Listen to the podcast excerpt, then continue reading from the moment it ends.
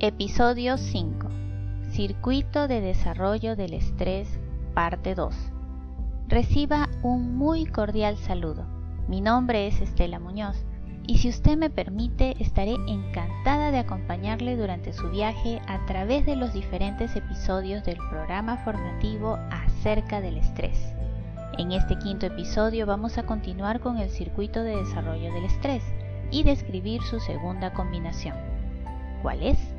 Se trata de la secuencia respuestas corporales que producen conductas inadecuadas y estas, a su vez, generan pensamientos negativos.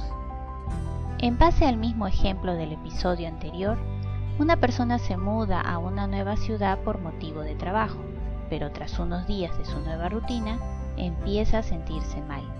Aquí se identifican dos estresores, el cambio de ciudad y un nuevo trabajo y de acuerdo a la secuencia de la segunda combinación, el desarrollo del estrés podría ser el siguiente.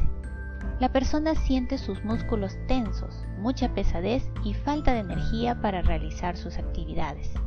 Eso hace que responda de manera ineficiente a las demandas del trabajo y empiece a tener dudas sobre sus propias capacidades, criticándose mucho a sí mismo. Recuerde, Cuanto más estrés soporta la persona, menor es su bienestar, por ende, menor es su salud global.